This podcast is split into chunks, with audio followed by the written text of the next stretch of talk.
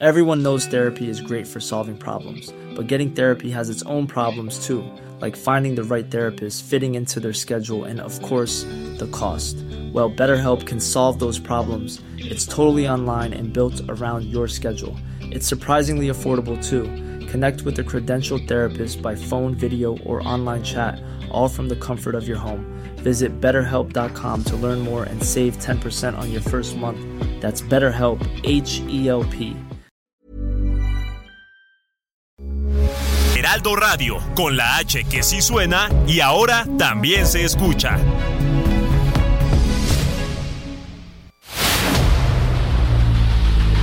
El dedo en la llaga. Había una vez un mundo en el que nadie creía.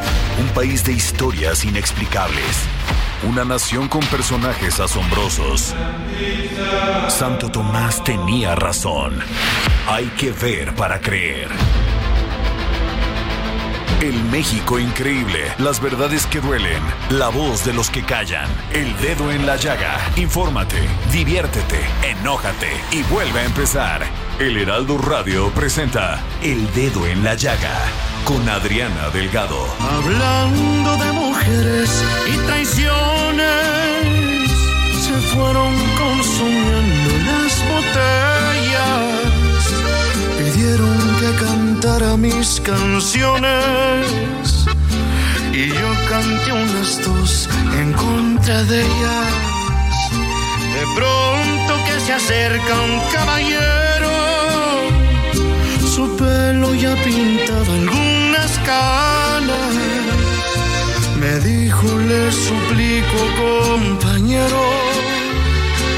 no hable mi presencia de las damas. Le dije que nosotros simplemente hablamos de lo mal que Iniciamos este dedo en la llaga de este miércoles 25 de octubre del 2023. Estamos escuchando al gran Cristian Nodal con esta canción maravillosa. Mujeres divinas, porque hoy es día de mente mujer, Samuel Prieto. Hola, así es, por supuesto, y además es un clasicazo y una canción sasa por donde se le vea, ¿no?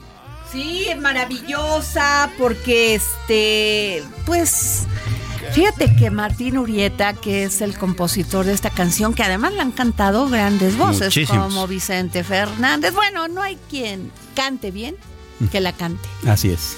Así que me, me encanta y pues así iniciamos nuestro dedo en la llaga, Samuel, y nos vamos a nuestro primer resumen informativo, ¿te parece bien? Por supuesto. Con el gran Héctor Vieira. El presidente Andrés Manuel López Obrador defendió la ratificación de Ernestina Godoy como fiscal de la Ciudad de México, al asegurar que se trata de una mujer íntegra, honesta e incorruptible. Por ello, destacó que la oposición está en contra de que continúe en el cargo. López Obrador no descartó la posibilidad de ir a Guerrero ante el paso del huracán Otis por la región. No obstante, aclaró que todo dependerá del desarrollo de la tormenta, puesto que no hay forma de llegar por aire a la entidad. Hasta el momento, partirán los titulares de la Sedena, Marina, Protección Civil y las Secretarías de Comunicaciones y de Seguridad Ciudadana.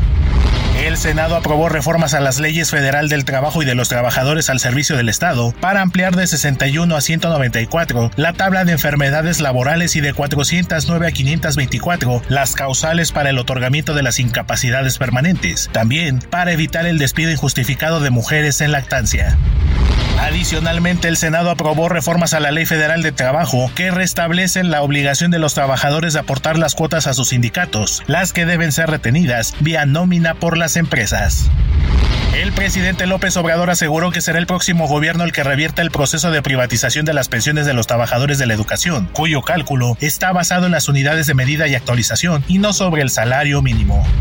Antes de concluir el sexenio se dejarán las bases para que a futuro se concrete el proyecto para ampliar las vías del tren de carga a servicio de pasajeros. Así lo afirmó el presidente Andrés Manuel López Obrador. Informó que hace unos días se enviaron los oficios para invitar a los actuales concesionarios a dialogar sobre el tema y confió en que en noviembre próximo se tenga una propuesta concreta.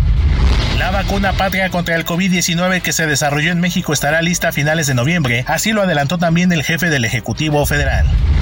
La propaganda anticipada de los partidos políticos por sus procesos internos duplicará la basura electoral y dejará una derrama adicional de mil millones de pesos a la industria de la publicidad exterior durante los comicios de 2024, estimó el presidente de la Fundación por el Rescate y la Recuperación del Paisaje Urbano, Jorge Carlos Nelguete. Regresamos aquí el dedo en la llaga, son las 3 de la tarde con 5 minutos y el día de hoy me acompaña mi querido Samuel. Hola. Querido Samuel. Qué bueno, gusto. muy rápido les digo que de acuerdo a la encuesta del Heraldo de México, Poligrama y Poligrama, de los aspirantes morenistas que buscan la coordinación de los comités de defensa de la Cuarta Transformación en Tabasco, que publicó hoy el Heraldo de México, pues Javier May pues va muy adelante. Bastante. Ya, ya se, y ya se veía venir. Fíjate que yo pensé, Samuel, que Yolanda Osuna tenía más posibilidades, ¿eh? Sí, y quedó no. en, en tercer lugar después de Raúl Oje- Ojeda. Sí, claro. Le- Lo cual también eh, de repente parece ser un buen síntoma. No tanto porque uno sea muy superior ni nada por el estilo. Todos los políticos son iguales. Pero algo que sí ayuda es en beneficio de la unidad. Si hay uno solo que es puntero, ya no se pelean tanto, ¿no? Así es, así es, pues bueno, pues no hubo sorpresas, la verdad, todo mundo, este, pues, y lo confirmó Poligrama. Así es. Que Javier May, pues había renunciado a su cargo en el gobierno federal para irse a, pues, ser coordinador de estos comités de la defensa de la cuarta transformación. Ya hasta me lo sé, mira. Fíjate. Fíjate. Oye, y la exactitud, como la- siempre, de, de- del Heraldo de México y de ver, Poligrama, ¿no? Somos, somos los únicos que realmente reflejan la realidad Así es. de cómo están posicionados Sí, los políticos que aspiran a un cargo de elección popular y que nadie me diga que no. Claro, aquí no hay encuestas cuchareadas ni nada ni por nada. el estilo. A veces no les gusta mucho, o sea, y se enojan. Así se es. enojan, pero pues ni modo. Si no les gusta, ni modo, Ni ¿no? modo. Y bueno, fíjate que tenemos un audio de Javier May. Pues es el resultado no de la opinión de, de los ciudadanos de la gente que nos pone en estas condiciones. Hemos terminado una primera etapa de recorrer nuestro estado y la verdad que hay un buen ambiente en la militancia eh, con los simpatizantes con los integrantes de los comités. La gente tiene mucha mucha fe y tiene esperanza no este de que se pueda lograr la coordinación y esperamos los resultados el próximo lunes Pues bueno, regresamos y esto fue lo que dijo Javier May. Y yo sí quiero este, comentar antes de irnos a una entrevista que le realicé a nuestro querido Jorge Fernández por esta, este documental que realizó sobre este logró la entrevista con el general Salvador Cienfuegos. Ah, súper interesante. Y la van a transmitir este sábado a las 9 de la noche en ADN 40. Mm. Pero antes de eso, Lagos, pues el caso de Lagos de Moreno, estos jóvenes desaparecidos. Samuel, terrible, los enco- encontraron restos de estos jóvenes en una ladrillera. Qué cosa.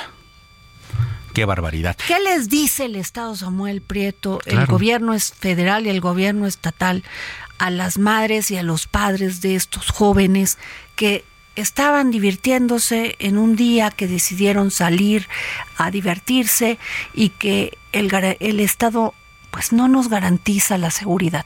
Claro, eh, eh, eso por un lado. Y por el otro, eh, sigue- se sigue sin tomar eh, en realidad conciencia eh, y, y ciencia además policíaca con respecto a cómo investigar estas cosas. Es el no es el primero, ni el segundo, ni el tercer caso, es el enésimo en que eh, eh, ciudadanos son eh, secuestrados, eh, desaparecidos y luego encontrados en instalaciones en donde de lo que se trata es de altas temperaturas para incinerar los cuerpos. Desaparecerlos, Exacto, borrarlos. Claro, y, y eso tiene una lógica. A ver, el homicidio, en efecto, en este país tiene penas mucho menores que la desaparición.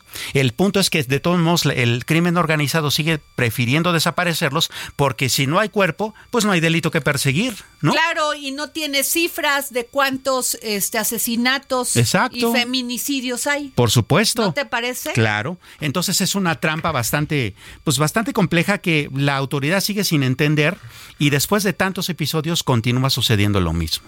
Terrible, terrible que el Estado no nos dé garantías de seguridad.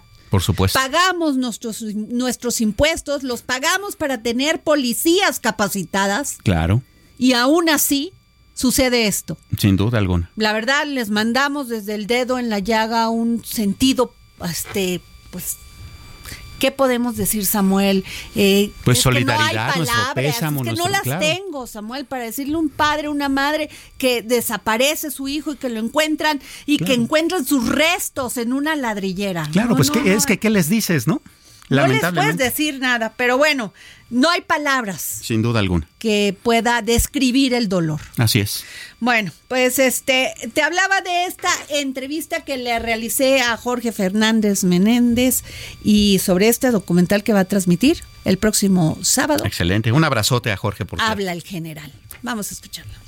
Y este sábado, por ADN 40, hay un programa especial conducido por el gran Jorge Fernández Menéndez, gran periodista en temas de seguridad. Y esto se va a transmitir el sábado 28 de octubre a las 9 de la noche. ¿Y con quién creen que habla? Con el general Salvador Cienfuegos. Jorge, ¿cómo hiciste esta entrevista? Él no había dado estas entrevistas y te la dio a ti en exclusiva. Hola Adriana, gracias por la presentación.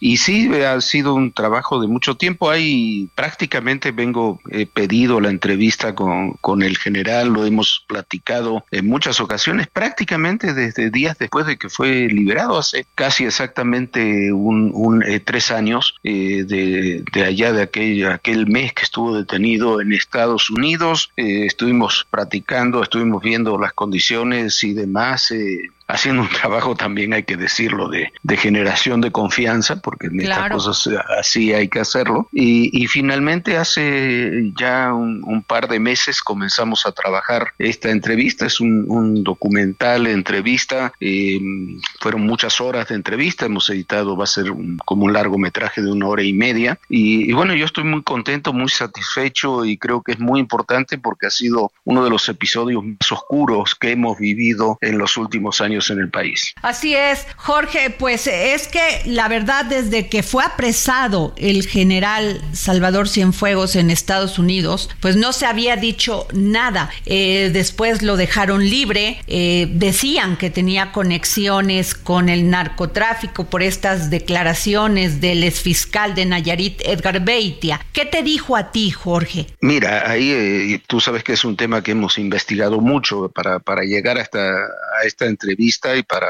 concretar esta entrevista hicimos muchas investigaciones desde el mismo día, desde la misma noche en que fue detenido el general. él nos dice incluso que, que lo de Beitia fue, sí, se manejó, pero que él, en la acusación concreta que hubo, no había ninguna acusación de Beitia. Toda la acusación se basó se, en aquel entonces en eh, capturas y de pantalla en conversaciones entre dos narcotraficantes, el H2 y el H9, de un cártel pequeño, relativamente pequeño, pero muy violento, de Nayarit. Y, y, a partir de eso es como se construye toda la investigación, ni siquiera, que era uno de, de los elementos que teníamos, ni siquiera hay cuando uno ve ya la, la acusación real, ni siquiera hay elementos de Beitia o de otros narcotraficantes o de otros personajes. Lo único con lo que hicieron toda esta investigación. Fue eso, que además se demuestra eh, de muchas formas que, que es algo que, que es infundado, que no tiene razón de ser porque no, este, bueno, por ejemplo, hay días que dicen que se van a encontrar y que estuvo en tal lugar o en tal otro, al que nunca tampoco identifican claramente como, como el general Cienfuegos y que el general estaba ese día, por ejemplo, en la inauguración de una bandera en Baja California, ¿no? Este, cosas, o hay, hay una frase que es de, estas capturas que dice que piden 10 millones de pesos para organizar un golpe de Estado en México. este, te dice, bueno, no son serias esas cosas. Y, y bueno, y logramos, eso se logra desentrañar muy bien y después quizás la parte más interesante es eh, la forma con que fue tratado durante el mes que estuvo en su detención en general en los Estados Unidos. Jorge, a ver, entonces quiero entender, tú eres un gran periodista y por lo que nos dices, además quienes te conocemos sabemos de tu gran profundidad en el periodismo, que la DEA llevaba años investigando la conexión entre el narcotraficante Juan Francisco Patrón Sánchez, como conocido como el H2, y el general Salvador Cienfuegos. ¿Qué nos puedes decir de esto? Bueno, eh, no es no es la DEA como un todo, es una célula de la DEA que comienza en, en Las Vegas y, y va desarrollando su trabajo y se relaciona con la Fiscalía de Nueva York. Como dices, ellos dicen que durante años estuvieron haciendo esa investigación, pero hay cosas ridículas. Por ejemplo, mostramos en el documental, al mismo tiempo que ellos decían que habían, este, que estaban investigando al general, el general era condecorado en Washington por orden del presidente de la República de los Estados Unidos con la Legión del Mérito y no por cualquier tema, por es conducta excepcionalmente meritoria en servicios destacados en lucha contra el crimen organizado en colaboración con los Estados Unidos. Claro.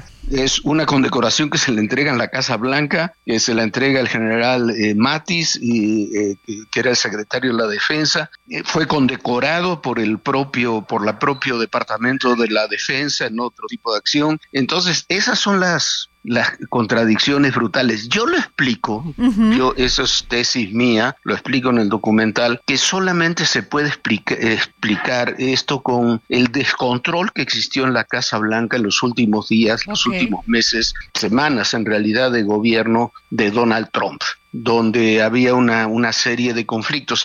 Incluso el, el que era fiscal de los Estados Unidos, William Barr, habla del tema y dice, en algo que a mí me desconcierta mucho, que él no estaba enterado de la detención cuando esta ocurrió. Yo creo que sí, alguien le tiene que haber informado, pero no era un tema que estaba en el radar. Estaban preocupados en las elecciones y después de que habían perdido las elecciones y, todo lo que, lo que ocurrió en aquellos días. Hay un libro de, de Bob Woodward que se llama Furia que explica magníficamente bien esos días y cómo fue que se vivieron en la Casa Blanca. Y yo creo que esto es parte de ese proceso de tratar de sacar tajada de, de, una situación de plena confusión. Así es, Jorge. Sin duda alguna, este hecho ocasionó un choque diplomático entre México y Estados Unidos. Y bueno, el presidente López Obrador acaba de condecorar al general Salvador Cienfuegos y este después de que fue exonerado. Mira, el general, hay, hay dos generales. los secretarios de la defensa nunca están en retiro, no se pueden retirar, siguen en funciones como, claro. como sería asesores, vamos a ser del secretario de la defensa en funciones. Entonces, hay dos generales que, que fueron secretarios de la defensa, que son los dos que fueron condecorados porque habían sido anteriormente directores del colegio, del heroico colegio militar, que tienen mucho peso y mucha influencia en México por muchas razones. Eh, uno es el general Enrique Cervantes, fue secretario de la Defensa con con Ernesto Cedillo, el otro es el general Salvador Cienfuegos. Son eh, hombres que han dejado mucha huella en el ejército, todos los mandos actuales, todos es, cuando digo todos, son todos los mandos, altos mandos actuales del ejército mexicano trabajaron con el general Cienfuegos. Eh, hay, hay, un peso muy fuerte de, de, ese personaje en el ejército mexicano que es unánimemente respetado dentro del ejército mexicano me parece que habla bien del, del presidente López Obrador y haber reconocido los errores que se cometieron y, y, haber condecorado a un hombre que merece todo, por lo menos desde mi punto de vista, todo el respeto institucional por la labor que desarrolló. Sin duda, Jorge, no nos podemos perder este programa especial este próximo sábado 28 de octubre a las 9 de la noche por ADN 40 y sobre todo porque esta investigación periodística lleva tu sello, Jorge Fernández Menéndez. Muchísimas gracias, gracias Adriana, es, un placer platicar contigo, con todo tu auditorio, ojalá, ojalá, los invito a que vean este documental, habla el general, se llama, porque nos permite entrar un poco a las entrañas realmente del poder real y de cómo funcionan muchas de estas cosas. Muchas gracias, Jorge Fernández. Gracias a ti, Adriana. Un abrazo. Y regresamos aquí al dedo en la llaga. ¿Qué te pareció, ah, Samuel? Bastante interesante, ¿no? Además de eh, todo el contenido que trae y que describe perfectamente Jorge, está eh, esta, esta cuestión de cómo es premiado y a la vez detenido y a la vez vuelto a premiar el, general, ¿no? En, en un. Terrible, terrible el desaseo. No solamente. Bueno, más de México, ¿eh? Sin duda Más de México, lo juzgaron ahora así como Pancho Villa, ¿no?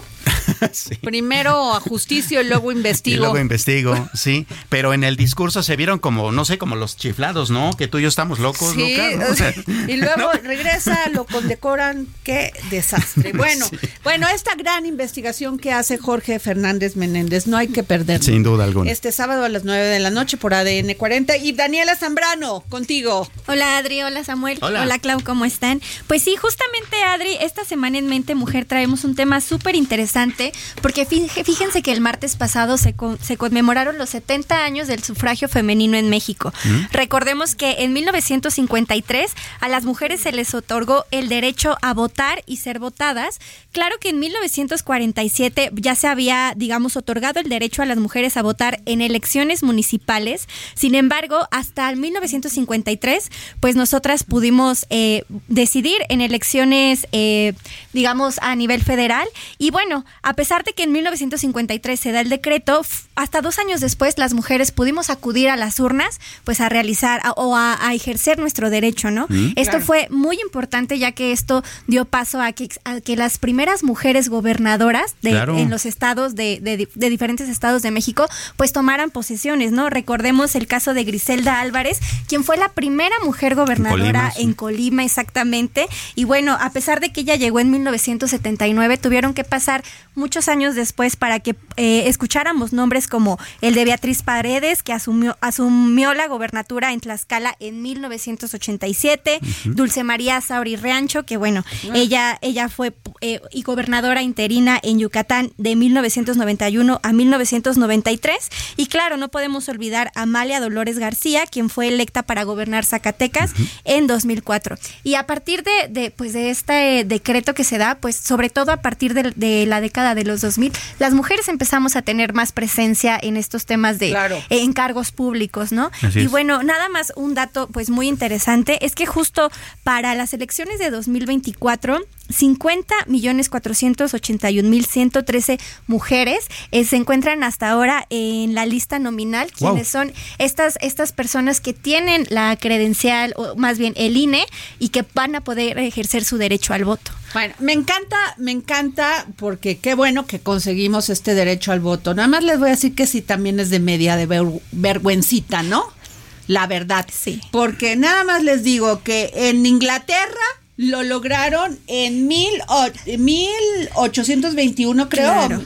En este, no, en 1907. Ahí les va otra este, en los países africanos están más adelantados que nosotros. sí, sin duda. O sea, más adelantados que nosotros. Bueno, en Estados Unidos 1920, en Canadá 1917, en, en Brasil 1932. Así es.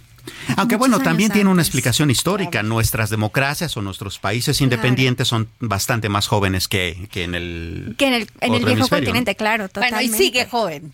sí, claro. Muy joven. Muy joven. Muy joven. Pero bueno, creo que estos 70 años no podían pasar desapercibidos, ¿no? Si bien se escucha mucho 70 años, en realidad, como ya lo dices Adri, como, como, como hacemos alusión a, lo que nos dice Adri, pues es muy poco, ¿no? Siete décadas es realmente muy poco. A ver, nada. Nada. O sea, apenas, y a ver, pudimos votar. Claro. Ah, todavía falta todo este tra todo este trayecto de lograr realmente nuestros derechos. Claro. Como mujeres. Claro. ¿No? Y, de lograr una paridad. Y que se nos respetara los derechos humanos ya. O sea. Sí. Y de lograr una paridad en, los puestos de, públicos, ¿no? Y que bueno, como ya lo hemos mencionado aquí en, en, el dedo en la llaga, que las mujeres que lleguen a estos, a estos puestos eh, que tienen poder y voz, hagan realmente algo por las que vienen atrás, por todas las demás, por todo el pueblo. Ojalá te oyeran, porque yo no he escuchado a una decir, de hablar de los feminicidios, eh, generar propuesta, visibilizar lo que está pasando y además, eh, lo, más importante es que no solo que se visibilice el, el, el, papel de la mujer en puestos políticos, sino también que se dé cabida a las voces y a las opiniones. No sé ustedes qué opinan de la declaración del presidente Andrés Manuel López Obrador en cuanto a lo que dijo la exministra Olga Sánchez Cordero. ¿Qué dijo? A ver, esa sí me la perdí. La exministra, la senadora ahora, eh, pues dice que ella votó en contra de la extinción de los fideicomisos y da toda una argumentación ¿no? Y el presidente López Obrador, cuando se le cuestionó hoy en la mañanera, dijo, bueno, pues es que ella es, tiene solidaridad con el gremio. Me parece que eso fue claramente como descalificar, Bueno, se refería al gremio judicial, pero aún así... No, no, no, claro, al este, gremio judicial, porque ella formó parte de este gremio. Claro. Pero me parece que es descalificar los argumentos. Sí, sí. Entonces, hemos avanzado, pero no tanto como parece. Ay, qué barbaridad. Eso sí me la había perdido. Eso sí, bueno, ok. Nos vamos a unos este, anuncios. Regresamos. No ya pintado algunas canas. Me dijo, le suplico, compañero. Sigue a Adriana Delgado en su cuenta de Twitter. Arroba Adri Delgado Ruiz. Además, te invitamos a enviar tus opiniones y comentarios en texto o por mensaje de audio a través de WhatsApp al 55 2544 3334. Y si quieres escuchar El Dedo en la Llaga de El Heraldo Radio, en cualquier momento y donde quiera que te encuentres, descarga el podcast disponible en Spotify y iTunes. Imagine the softest sheets you've ever felt. Now imagine them getting even softer over time. That's what you'll feel with Bowl and Branch's organic cotton sheets. In a recent customer survey, 96% replied that Bowl and Branch sheets get softer with every wash. Start getting your best night's sleep in these sheets that get softer and softer for years to come. Try their sheets with a 30-night guarantee. Plus, get 15% off your first order at bowlandbranch.com. Code BUTTERY. Exclusions apply. See site for details.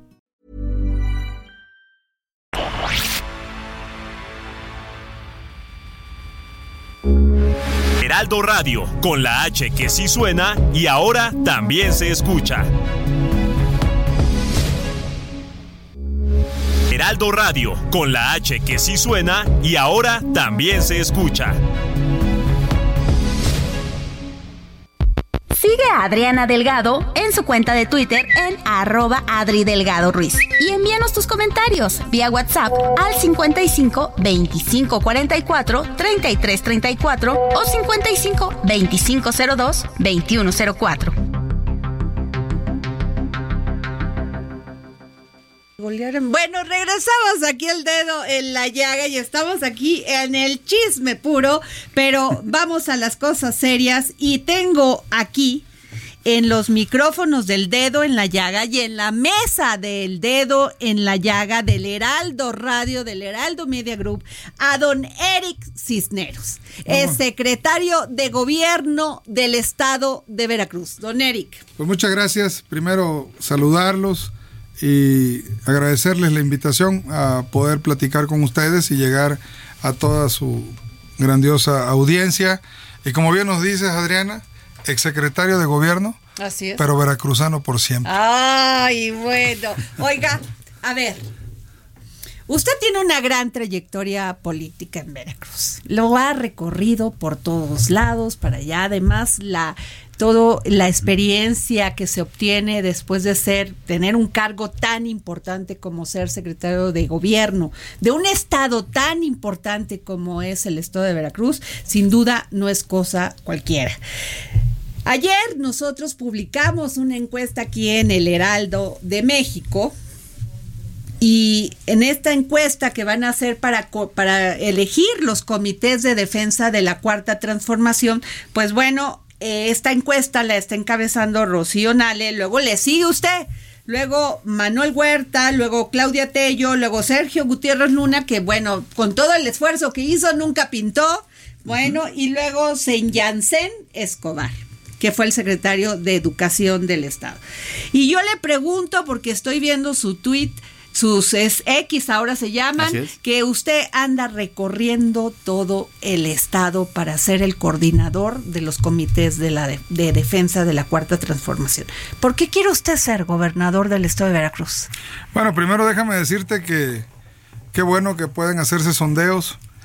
Yo tengo mi propio sondeo. Eh, soy ingeniero y un ingeniero que no mide todo lo que hace, pues no puede tener este crecimiento en el futuro. Yo eh, tengo serias diferencias, digamos, de pero lo que nunca vamos a permitir es que la gente diga y se exprese de manera libre. Para empezar, pues hace unos días el partido hizo una encuesta en donde un servidor es el de mayor reconocimiento. El que mayor conoce a los veracruzanos y veracruzanas, y eso no es por una, eh, digamos, por arte de magia. Es porque, como bien lo dices, hemos recorrido todas las regiones de Veracruz, pero algunos la han recorrido en carro. Nosotros hemos caminado todas las cabeceras municipales y en algunos casos también hemos eh, caminado las principales comunidades de los municipios. Yo no necesito eh, llevar un asistente electrónico, estos que ahora se colocan en los vehículos o en el celular, para llegar a cualquier municipio veracruzano. Lo conoce. los conozco perfectamente, los he recorrido. En todos los lugares tengo alguien con quien llegar a platicar, a escuchar. Eh, conozco sus calles, de los municipios indígenas, de los municipios afrodescendientes, de los municipios metropolitanos más grandes de Veracruz. He recorrido la Huasteca Alta, la Huasteca Baja. No se olviden que un servidor se desplomó en un helicóptero. Ay, sí es cierto, ahorita nos cuenta. Hace dos años. y me dicen, oiga, se desplomó un helicóptero. Le digo, sí. ¿Sabes por qué antes no se desplomaban los políticos de antes? Porque en, los desastres naturales como nos sucedió con el Odil, este, pues estaban en sus oficinas y mandaban a otras personas. Nosotros no mandamos a nadie. Nosotros recorrimos las comunidades de manera personal y derivado de eso, me preguntas ahora por qué queremos encabezar estos eh, comités de defensa de la cuarta transformación. Pues derivado de escuchar a la gente cuando nosotros llegamos al gobierno, el registro civil que dependía de la Secretaría de Gobierno, era el último lugar entre los 32 estados en servicios del registro civil. O sea, traducido al lenguaje veracruzano, éramos lo peor. Hoy, cinco años después, el registro civil de Veracruz es el primer lugar en servicios. Entregamos más de un millón de actas de manera gratuita en cada uno de los 212 municipios, atendiendo algo que tiene esencia veracruzana. La segunda gran transformación de nuestro país pasó también por Veracruz y el presidente Juárez promulgó las leyes de reforma precisamente ahora en el centro histórico, ahí frente a la tercera región naval. Ahí en 1859 promulgó las leyes de reforma con esencia veracruzana. ¿Qué son las leyes de reforma? Pues que la rectoría de la identidad de cualquier mexicano la va a llevar el Estado, no un particular. Y entonces, atendiendo a ese rico pasado histórico, pues no podríamos ser último lugar, tenemos que ser ejemplo de transformación en eso también. Y hoy el registro civil de Veracruz, no lo digo yo, lo dice el Registro Nacional de Población, es el mejor registro civil del país. En solo cinco años entregamos más actas de nacimiento de manera itinerante que desde que se promulgaron las leyes de reforma hasta, eh, hasta el 2018. O sea, nosotros entregamos más actas que todos los gobiernos juntos. Eso producto de escuchar a la gente. Y otra cosa que hicimos y que podemos hacer en todo el Estado es que nuestro portal de transparencia en la Secretaría de Gobierno, ahora que se habla de la no discriminación, que se habla del acercamiento con los pueblos originarios y afrodescendientes, el portal de transparencia es el único portal del país, no solo de Veracruz, que está en español y en cuatro lenguas maternas veracruzanas. O sea que un compañero de un pueblo originario no necesita andar buscando un traductor para que le diga qué es lo que está haciendo su gobierno en la Secretaría de Gobierno del Estado de Veracruz. Lo puede concursar en Popoluca, lo puede eh, consultar en Totonaca, en Náhuatl, por ejemplo, sin necesidad de un asistente. Eso es romper las barreras de la discriminación. Y si logramos posicionar a Veracruz en la vanguardia de eso, es más, les digo algo que seguramente va a causar polémica, pero un negro siempre dice lo que siente. Ni el INAI, que es el promotor de la transparencia, tiene su portal de transparencia en lenguas maternas. Hasta ellos discriminan, pero nosotros no, porque nuestro estado es un estado riquísimo culturalmente, nada tan rico que atiende a un pasado prehispánico también sencillito, como somos los veracruzanos nuestra cultura, la cultura olmeca, que es originaria de San Andrés, de Santiago Tustla, particularmente de Tres Zapotes, es la madre de todas las culturas de Mesoamérica.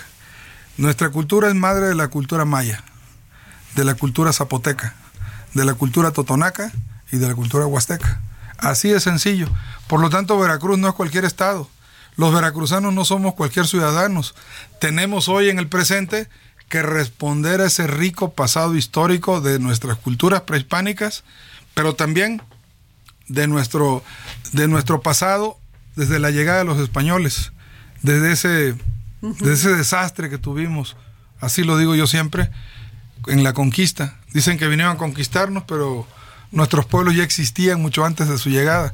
El pueblo olmeca tiene 4.000 años y los españoles llegaron hace 502 pues de dónde nos van a conquistar, de, dónde nos van a descubrir si nosotros ya estábamos descubiertos, teníamos 3.500 años de antigüedad, somos más antiguos que los mismos españoles. Oiga, don Eric, Veracruz es un estado complejo. Es un estado a veces, este, pues por un lado está el norte, Poza Rica, toda esta zona petrolera, eh, que tuvo un boom petrolero, ese fue bajando, generando que no hubiese ese desarrollo económico que hubo en otras partes de Veracruz, en la zona de Orizaba, la zona de donde es usted. Eh, ¿Qué esperan los veracruzanos si las encuestas salen a favor de usted? ¿Qué esperan en el, en el tema económico? ¿Qué esperamos las mujeres de usted? Bueno, déjenme decirles. Primero, Veracruz es un estado tan rico que en cualquier región de Veracruz donde te pares hay riqueza natural por ejemplo, yo soy de la cuenca del Papalhuapan, nací en Tierra Blanca. Y hoy el pozo más productivo petrolero, el Isachi, está en, Tierra Blanca. Sí, es el mayor productor. La cuenca va a ser del Papaloapan y los rellanos de Sotavento van a ser la región de Veracruz y de México que va a producir más petróleo en los próximos años. Pero además tenemos el 30% de las aguas superficiales de todo México. Tenemos todos los climas del mundo excepto el desierto. Pero lo que mejor tenemos en Veracruz es su gente. En Veracruz confluyen tres grandes culturas que hoy se han mezclado. Esa es la originaria, la que vino de Europa, y no olvidemos a la que yo pertenezco, que es un grupo étnico que vino de África. Pero a diferencia de la que vino de Europa, esa llegó por voluntad propia. Nosotros fuimos arrancados en nuestros pueblos de África este, Central, principalmente del Congo, de Gabón y de Mozambique, Senegal, para traernos como esclavos hace 500 años. Y fuimos esclavos 300 años. 300 años en la que un negro no tenía derecho ni a tener alma. Imagínense el sufrimiento que hubo de nuestros antepasados. Y a pesar de eso, no hay negro triste, ni negro frustrado. Porque lo que nunca pudo conquistar un español, ni un colonizador, fue la alegría de un afro. Y esa alegría está reflejada hoy en nuestra cultura. Yo soy de los llanos del Sotavento, soy de la cuenca, y la alegría de un cuenqueño radica en su esencia, no en las cosas. Tan así que nuestra cultura frota unos dientes de burro con un palo, toca un cajón y zapatea sobre el fondo de una chalupa y hace un fandango. Esa es nuestra esencia. Nuestra alegría está en nosotros. Esa fue inconquistable. Y esa alegría no nos la pudieron quitar los españoles en 300 años de esclavitud. Tampoco nos las va a quitar el INE con sus decisiones. Porque lo que el INE no considera, ahorita que usted comenta el tema de las mujeres, quienes más sufrieron fueron nuestras mujeres provenientes de África que fueron ultrajadas y donde perdieron todos sus derechos elementales humanos más importantes. Por lo que el INE dice que hay que promover mujeres, pero nunca dice que también hay que promover a las mujeres afrodescendientes, porque también ahí hay mujeres.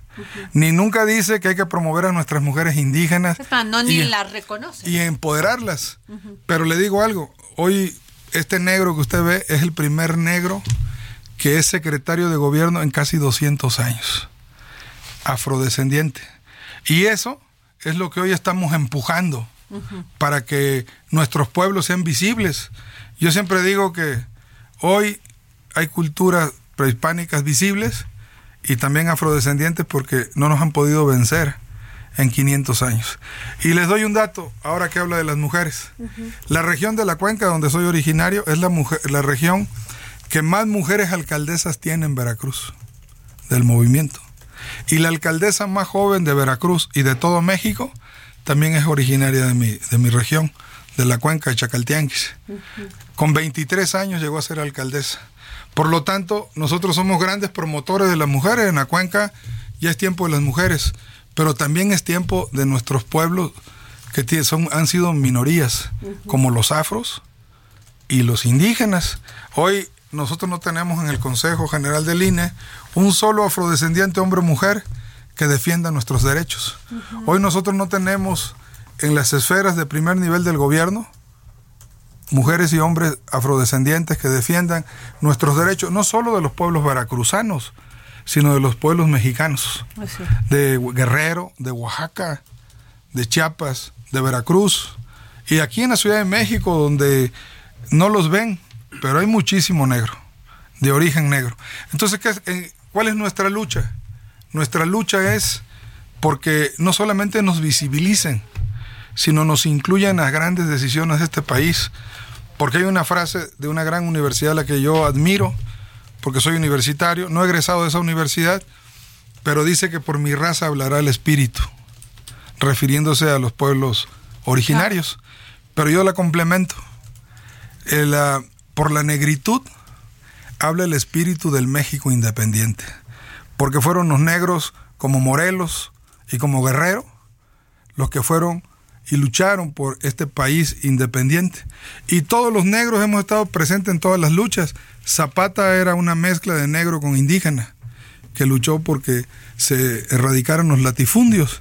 Pero nadie dice que Zapata era negro, solo dicen que era indígena. Y nuestros pueblos negros, en afán de la búsqueda de la libertad, se mezclaron con nuestros pueblos indígenas porque el hijo de un niño de un negro o negra con un originario daba un niño libre. Y fue una ventana a la libertad. Por eso estamos tan fusionados, tan hermanados de, nuestra esencia y de nuestro corazón con los pueblos originarios, porque sufrimos la misma discriminación, excepto que nuestros pueblos originarios nunca se los llevaron de aquí. Y a nosotros sí nos arrancaron de África, nos quitaron nuestra lengua, nos quisieron quitar nuestras costumbres, pero se han permanecido. Es cierto, nunca ha sido reconocido este los afrodescendientes en Veracruz. Eso es Entonces, una hoy gran verdad. Lo que nosotros queremos ni los de Serra Azul, ni tampoco toda esa Los de Tamiagua. Los de Tamiagua. Donde cada uno de cada tres tamiahuenses se reconoce como afro. Sí, es cierto. Sí. Y eso, pues mientras no lo digamos, que pues no, se, mientras no, se visibilice. Pero le te voy a decir por qué, Adriana. ¿Por qué? Porque un negro solo pedía una cosa en el pasado. Solo luchó por una cosa, por ser libre. Eh. Y como el negro ya es libre, hoy se ha dedicado desde 1631 que Yanga logró la eh, consecución del primer pueblo libre. No olvidemos que somos precursores de la libertad en América. Ahí se firmó el primer gran acuerdo de libertad. San Lorenzo de los Negros, Yanga, muy cerca de Orizaba, de Córdoba. Ahí se firmó y fue un negro el que logró la libertad. Por lo tanto, hoy no se ven los negros porque el negro conquistó algo que siempre anheló, la libertad. Y desde entonces el negro solo se dedica a trabajar. Por eso ustedes nunca van a ver, nunca, una manifestación de negros, porque el negro le aburre, no le gusta manifestarse, ni le gusta ir a asambleas, le gusta trabajar. Por eso hay acuñada una frase que dice yo trabajo como... Como negro. Exacto. y entonces, como no hemos protestado en la vida, solo hemos trabajado, el trabajo no nos lo reconocen.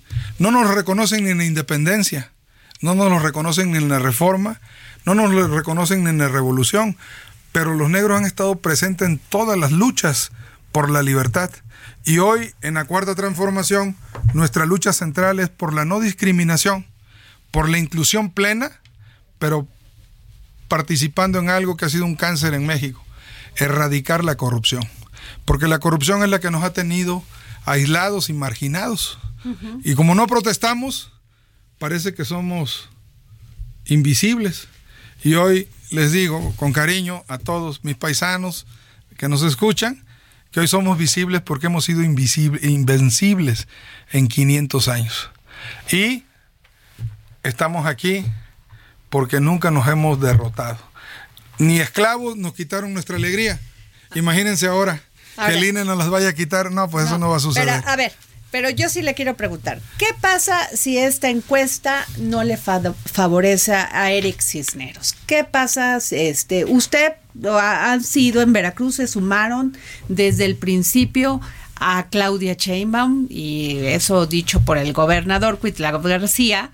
Eh, ¿Qué va a pasar si no le favorece esta encuesta, encuesta? Los resultados son el lunes. A Eric Cisneros, usted es de la cuarta transformación, ¿va a seguir en ella luchando? Nuestra lucha no viene de hace unos años. La lucha de nuestro grupo étnico viene desde hace 500 años. Y la de un servidor, desde que era un jovencito en la universidad, fui dirigente estudiantil, me incorporé a este movimiento, al único que he pertenecido, al movimiento obradorista desde 1998. Y déjenme decirles algo. Nuestra compañera y amiga, la doctora Claudia Sheinbaum, fue secretaria del gobierno legítimo, fue secretaria de Patrimonio Nacional y este que ustedes ven aquí, este negro con el que están hablando, fue subsecretario de Economía mm. del gobierno legítimo en el 2006. Ese gobierno legítimo... qué buen dato, ¿eh? no lo tenía eh, yo. Ese gobierno que no tenía salario, que defendía la transformación, que defendía la inclusión, ahí estuvimos la doctora y yo, entre otros, luchando por la transformación de este país. Soy el único veracruzano que perteneció a ese movimiento. Pero como soy negro y siempre me he dedicado a trabajar y no solamente a difundir lo que hemos hecho, bueno, pues nadie lo había registrado, pero ahí estuve yo al lado de Luis Linares Zapata, que en paz descanse, que fue el secretario de Economía del gobierno legítimo, al lado de, de, de Bernardo Batis, al lado de compañeros como Rezo Duarte y algunos como Marta Pérez Bejarano, que lamentablemente ya falleció, este, que estuvimos integrando ese gobierno legítimo y que muchos de lo que ahora hacen señas con sus dedos y con sus manos, pues estaban en otros lugares. Qué bueno que se incorporaron y reconocieron y recapacitaron que este no es un partido político, que es un movimiento social.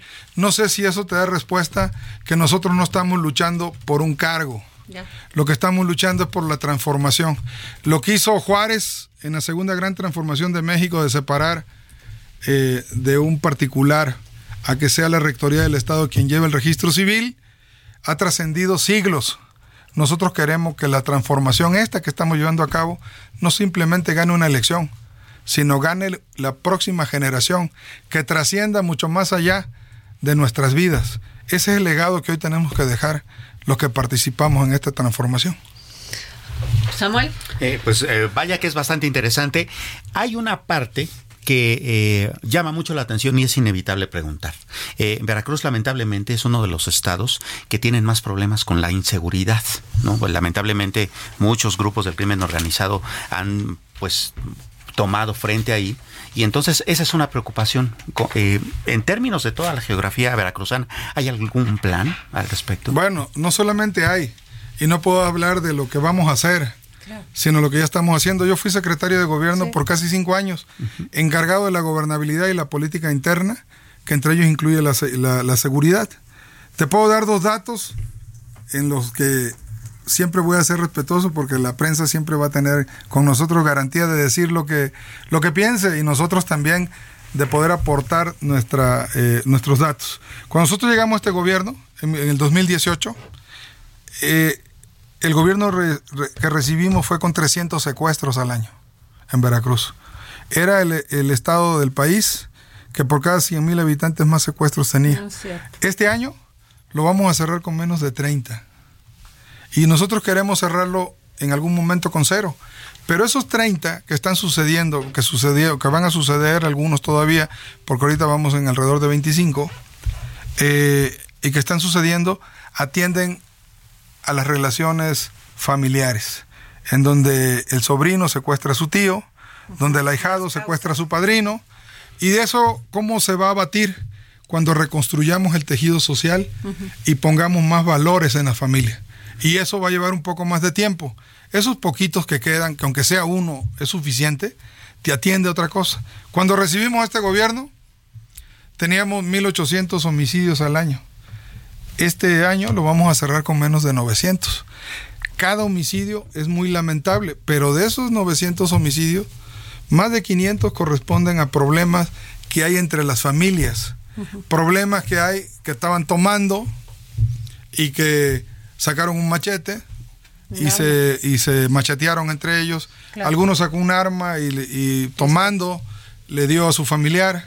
Y lamentablemente problema de narcomenudeo. Esto es que el estado mental en que una persona se pone con una droga o que ya tiene una consecuencia de haber consumido drogas durante mucho tiempo, pues lo, lo, pone en una situación que ya no corresponde a la realidad y termina asesinando hasta un familiar o un amigo. Eso también tiene que atenderse desde la esencia de los valores y de la familia.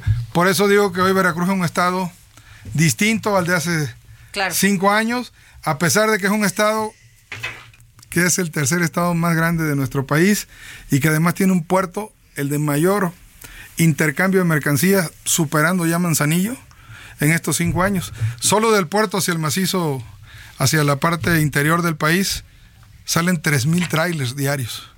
Es un estado complejo y por lo tanto tenemos que atender en dos frentes.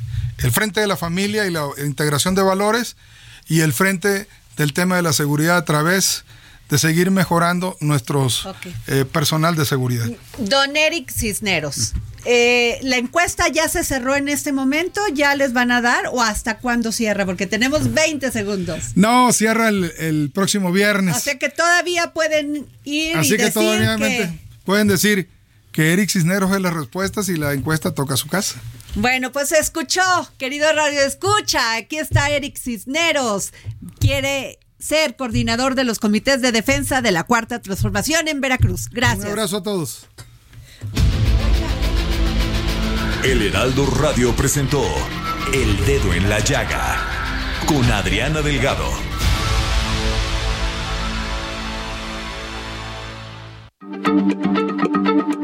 Heraldo Radio, la H se lee, se comparte, se ve y ahora también se escucha.